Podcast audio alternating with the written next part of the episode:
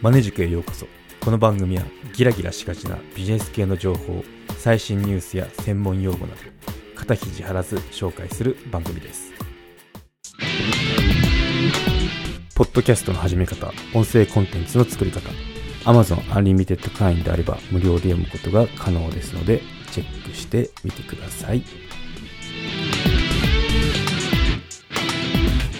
はい今回は日本人の英語受動体を使いすぎ英語と日本語の違いについて取り上げてみようと思います。はい日本人の英語ですね。受動体使いすぎですよっていうのをちょっと話してみようかなって思いますね。うん。まあ、過去の書籍を今英語版に翻訳中なんですけど、まあ、翻訳って言ったってもあのテクノロジーを駆使してグラマリという英文法のアドバイスツールとあと DeepL ですね。翻訳ツールあるんですけどこの2つを駆使してやってます。かなり効率的にできるんでおすすめしたいですね。あの本当ディープエールとかあのすごいですね。まあ、ちょっとおかしいな翻訳かなっていうのもあるんですけどほとんど全然読むには耐えられる状態ですね。でやっぱあのちょっとこれ言い回しおかしいよねっていうのは、自分でこう文章を読んでみて直したりしてるんですけどもう本当に普通に流し読みするのであれば使えるツールなんでおすすめですね。翻訳ツールですね。であと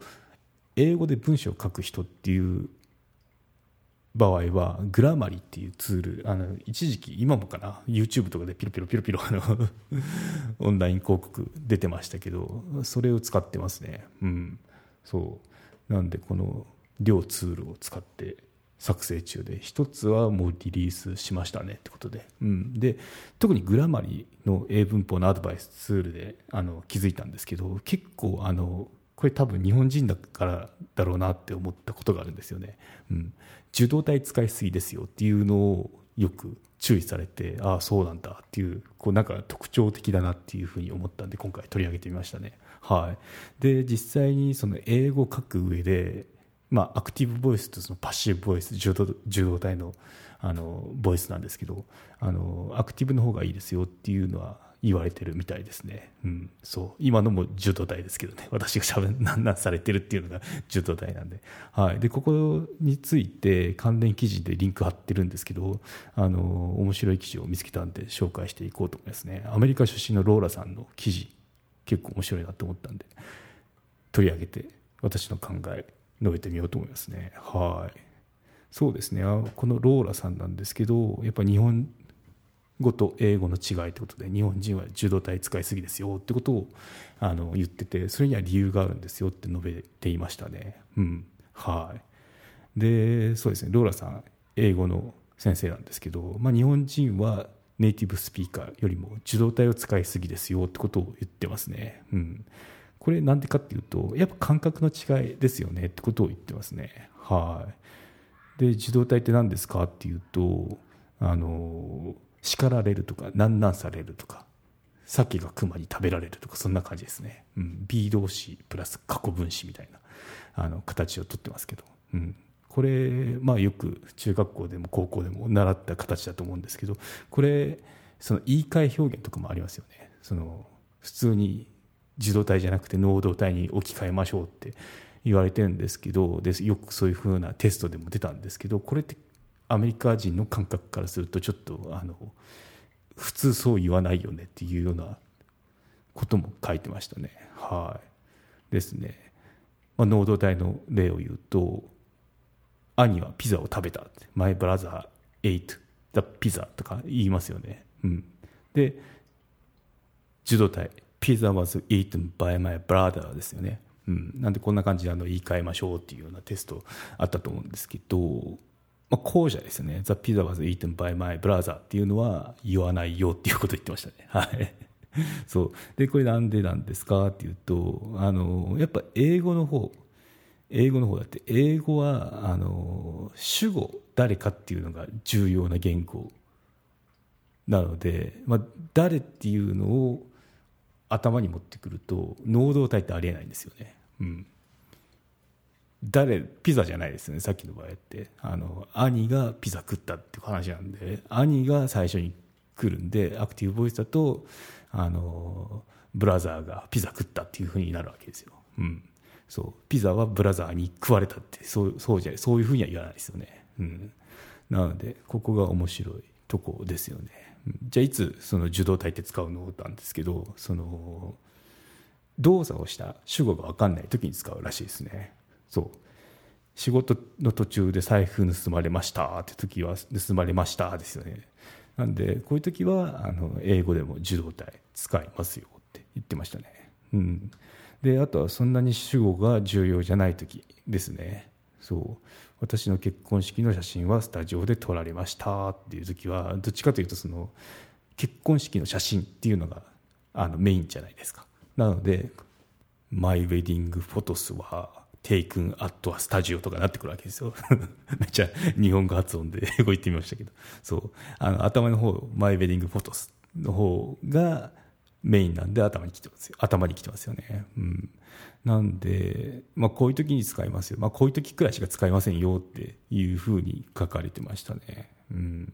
そう。やっぱ主語が誰かっていうのをあのはっきりしたい。言語なので英語って、うん、なのでそこのこの違い知っていくと、えー、作文って結構キレのある文章を書けるんじゃないかなって思いますね。うん、そう。で、まあ、ローラさん曰くなんですけど、まあ、英語と日本語違いますよ。感覚が違いますよと。で日本の学校だとその濃度体受容体の書き換え問題がテストに出るんですけどやっぱそのテストを見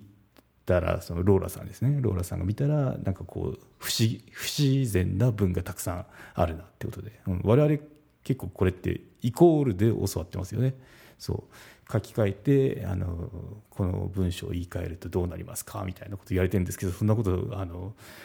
その実践的な英語だと言わないですよっていうことを言われてますね。うん、そうなんで同じ意味になるって解釈されてるようだけどそうじゃないんだよっていうふうなことを言ってましたね。うんなことをっていうかそういうことを言ってましたね。はい。そう。まあ、結構今の私の発言みたいに日本語ってはっきりスパーンって言わないですよね。結構こう言われているとかなんかこうぼかした言い方になってますけど、まあ、これっていうのはその一つそれがいいか悪いかじゃなくてもそういった言葉だし、まあ、そのメンタリティーあるよなって思いますよね。やっぱこう和を持っての民族なんでそういった言葉遣いになってきたじゃないかなって私は思いますね。うん、なんで別にこれっていうのは残すべき存在なのででも英語にする時はそれ引きずってもらうとちょっと不思議なオリエンタルな雰囲気漂う 英語になってくるんで気をつけましょうねってことですね。うん、そうやっぱ Go にいれば Go に従いですね。はいということで、うんまあ、今回言いたいのはその日本人が英語を使うと受動体になり受動体になりがちですよってことを伝えたかったですね。うん、でまあ英会話なんですけど私の考えちょっと述べると、まあ、伝わる英語であれば全然物おじしないでいいと思いますね。うん、そう外国人見たからこう なんだろう黙っちゃうとか逃げちゃうっていうのがもう全然 NG ですけどそうまあなんかこう知ってる単語を並べて会話を取ろうとする姿勢っていうのは向こうもあの理解しようとするんで大事ですよね。うん、なんで喋らないっていう方が一番 NG ですよと、うん、そう完璧間違ったこと言ったらどうしようとか文法的に間違ったらどうしようっていうのを恐れるよりももうなんかこうめちゃくちゃでも喋るっていうのが一番いいですね。はい。うん、でもちょっと慣れてきてもう一歩前進したいなっていうのであればこの日本人っていうのは自動体使いがちだよっていうのを知ってこの文章を組み立てる時に意識するっていうのは一つあのレベルアップしますよね。はい。ということで、うん、そうですね、まあ、ちょっとこの受け身の話じゃないんですけど日本語って結構不思議な言葉だなって思うのがあの例えば私はプロアクティブってプロアクティブってあの化粧品ニキビケアのやつですね。私はプロアクティブとかなんかそういったあの化粧品の CM とかで聞くじゃないですか。あれ直訳すれば事故りますよね絶対、うん、いやあなたプロアクティブ違うしとか言って。あれってでも隠されてるのが私はプロアクティブを選択しますみたいな。I choose プロアクティブっていうのがあの凝縮されて私はプロアクティブっていう日本語でもこう日本語だと通じる風になってるんで不思議だなって思いますね。そう、うん、なので結構あの逆に外国人が日本語を覚えようとしたらとんでもないだろうなって思いますね。なんで日本人が外国語を学ぶんであればあのまだ学びやすいのかなって思いますね。逆じゃなくてよかったって私思いますもん。そう、うん、ですね。はい、ちょっと脱線しましたけど、まあ、今回母国語の感覚に引きずられることってあのありがちなんですよっていうのがその外国語を喋る時ですね。覚えておくといいと思いますね。はい、ということで今回のまとめにいきましょう。日本人の英語。受動体を使いすぎ、英語と日本語の違いってことについて話をしてみました。そうですね。英語を使う時は受動体、なんなんされるになっていないかを要注意。この点を意識すると、ネイティブに伝わりやすい英語、喋れると思いますね。うん、喋れたり書けたりすると思うんで、覚えておいてください。ではまた。はい。ということで今回は以上となります。よろしければ高評価、コメントいただけたら励みになります。番組の登録はまだの方はご登録もどうぞよろしくお願いいたします。メルマガもやってますので、ご登録のほどどうぞよろしくお願いいたします。エピソードの概要、要点をまとめてますので、サクッと情報のインプットに最適です。概要欄のリンク、もしくはマネジク .com を訪れて、バナーをクリック、またはメニューのメルマガをクリックして登録してください。はい、ということで今回は以上となります。ではまた。マネジク有料チャンネルのご案内をいたします。サブスク版チャンネルマネジクプレミアムを Apple Podcast で金曜に配信中。